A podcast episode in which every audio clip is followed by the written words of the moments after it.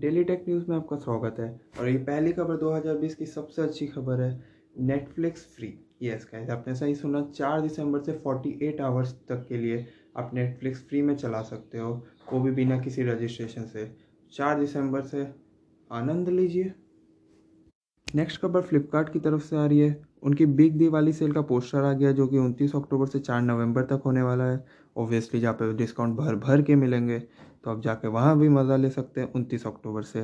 अगली खबर हमारे पास वीवो की तरफ से आ रही है और वीवो जो अपना उसका खुद का जो OS है फन टच OS उसको ड्रॉप करके अब अपना एक और OS ओरिजिन OS ला रहा है जो कि ऑब्वियसली ब्रांड न्यू होगा। अगली खबर PUBG की तरफ से आ रही है। PUBG रीलॉन्च होने वाला है, यस गाइस, लेकिन अफसोस मोबाइल पे नहीं।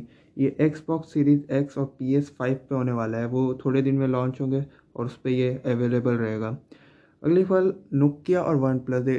नोकिया सबसे ऊपर है अपडेट देने के मामले में और उसके बाद है OnePlus, उसके बाद सब आते हैं। तो Nokia is the best for updates. उसके बाद आता है LG Wing जो कि आज ही लॉन्च हुआ है 11:30 बजे इंडिया में। ये एक बड़ा अजीब सा फ़ोन है, साइड में खुलता है, बड़ा अजीब सा है, पता नहीं।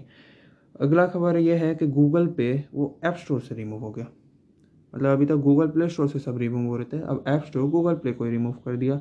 ये उनका कुछ प्रॉब्लम हुआ होगा पर अब ठीक हो गया, अब वो आ गया है।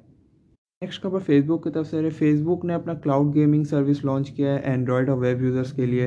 तो इसका मतलब ये कि अब आप सीधे फेसबुक पे बड़े से बड़ा गेम खेल पाओगे बिना डाउनलोड किए। नेक्स्ट खबर यूट्यूब की तरफ से। यूट्यूब में कुछ फीचर्स चेंज हुए और कुछ UI चेंज हुए जो कि पहले से अच्छा दिख रहा है। तो यूज़र इंटरफेस और अच्छा करने के लिए ये स्टेप लिया गया है। अगली खबर सैमसंग की तरफ से आ रही है। सैमसंग दानी हो गया भाई।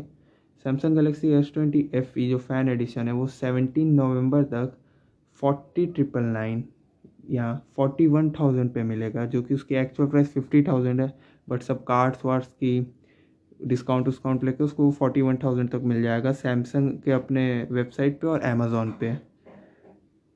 अगली खबर इंडियन इकोनॉमी के लिए बहुत अच्छी है। जो कि थर्ड क्वार्टर रहा है उसमें इंडियन स्मार्टफोन शिपमेंट का सबसे ऊपर रहा है, जो कि सेकंड क्वार्टर में पूरा डूब ही गया था, थर्ड क्वार्टर में वो रिकवरी हुआ है। तो इसी के साथ हमारी आज की टेक न्यूज़ ख़त्म होती है। प्लीज़ हमारे साथ बने रहिए और देखते रहिए टेक हंटर।